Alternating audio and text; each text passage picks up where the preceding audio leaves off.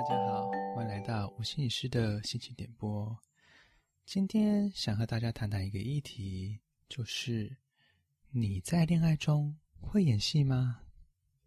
亲密关系中常出现一种互动形态，而在里面的两个人呢，一个叫表演者，另外一个叫观众。其实啊。在亲密关系中，往往都带着过去原生家庭的影子。这些过去的原生家庭经验，培养了一个人如何爱一个人，或是一个人如何被爱。在原生家庭经验中，他不知不觉为了我们形塑了一套恋爱剧本。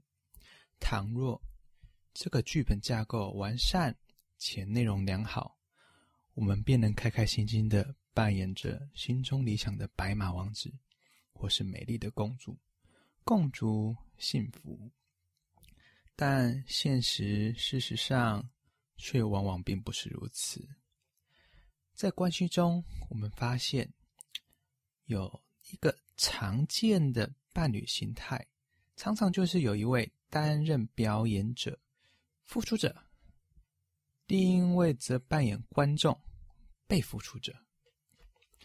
这样的关系往往不太健康，而是为了维持亲密关系、避免关系破裂及逃避关系中的焦虑而形成的假性亲密关系。通常啊，表演者与观众会配合得天衣无缝，表演者演得越卖力，观众就会越配合。例如，一位男性在亲密关系中展现了无比的付出。他会随时注意另一半的健康与行踪，常为另一半打理行程，给予生涯建议，告诉许多专业与生活上的知识。他相信这是爱的一种方式，而他的伴侣呢，则认为表现得乖巧、顺服另一半就是一种爱，所以不断的接受对方的好意啊。殊不知呢，在这样的关系互动驱动的动力，却是来自担心关系毁坏的焦虑。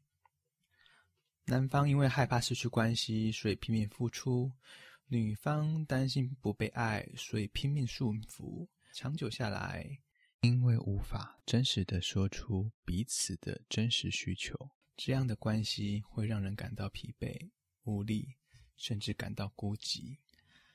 在《假性亲密》这本书，认为在童年时期，儿童会因为照顾者的期待，或是照顾者能力不足等等因素，来配合照顾者。最常见有六种的应应方式，我们说有六种剧本。第一个是什么？乖，孩子以为很乖，不吵不闹。照顾者就能以孩子想要的方式回应他。正确，孩子被迫要正确，爸爸妈妈说什么就是好，好，好，好，完成爸爸妈妈的期望的时候，嗯，孩子就会觉得，诶，这样子我是可以获得到照顾者的爱的。不在场，孩子觉得不要打扰到爸爸妈妈啦。他自己玩自己的就好了，照顾者也会比较轻松，所以照顾者更能够，因为有这个独处的时间的时候，会更愿意去照顾我们自己。第四个是搞笑，就是当小丑，也是家里的开心果，看到他就会发笑，觉得他好好玩哦，就借由这样的方式得到他人的关爱。第五个是紧张，这个比较特别一点。是指这个小孩处在一个高焦虑状态，可能原因是什么？家庭的互动关系很焦虑，父母间关系很紧张，或是父母是失能的、失和的，变成有种亲职化，孩子必须要站出来照顾爸爸妈妈，这样子才可以获得到爸妈的关爱。好，第六个也是蛮特别的，就是一直表现出聪明，可能你获取很多的奖项，很会考试，来这样子确保会持续获得爱，也因为这样子会快速成为早熟的小大人，否认自身的感情，成人后常常会用理智化的方式阻绝啊对情感的认知。这些孩子在长大成人之后，如果没有经过察觉，很有可能会使用着跟童年相同的剧本，不断的在亲密关系里以各种方式获取关注，回避关系的焦虑，并隐藏自己的需求。但是啊，这些惯性持久的出演，终究会耗尽在亲密关系的能量。或许你可以试着观察看看，你在亲密关系里是不是有相同重复的剧本一直浮现呢？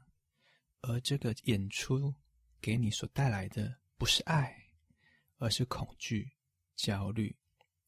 可以的话，试着与你的另一半讨论这些重复的剧本吧。如何修正彼此的互动，使彼此在关系中都能获得满足。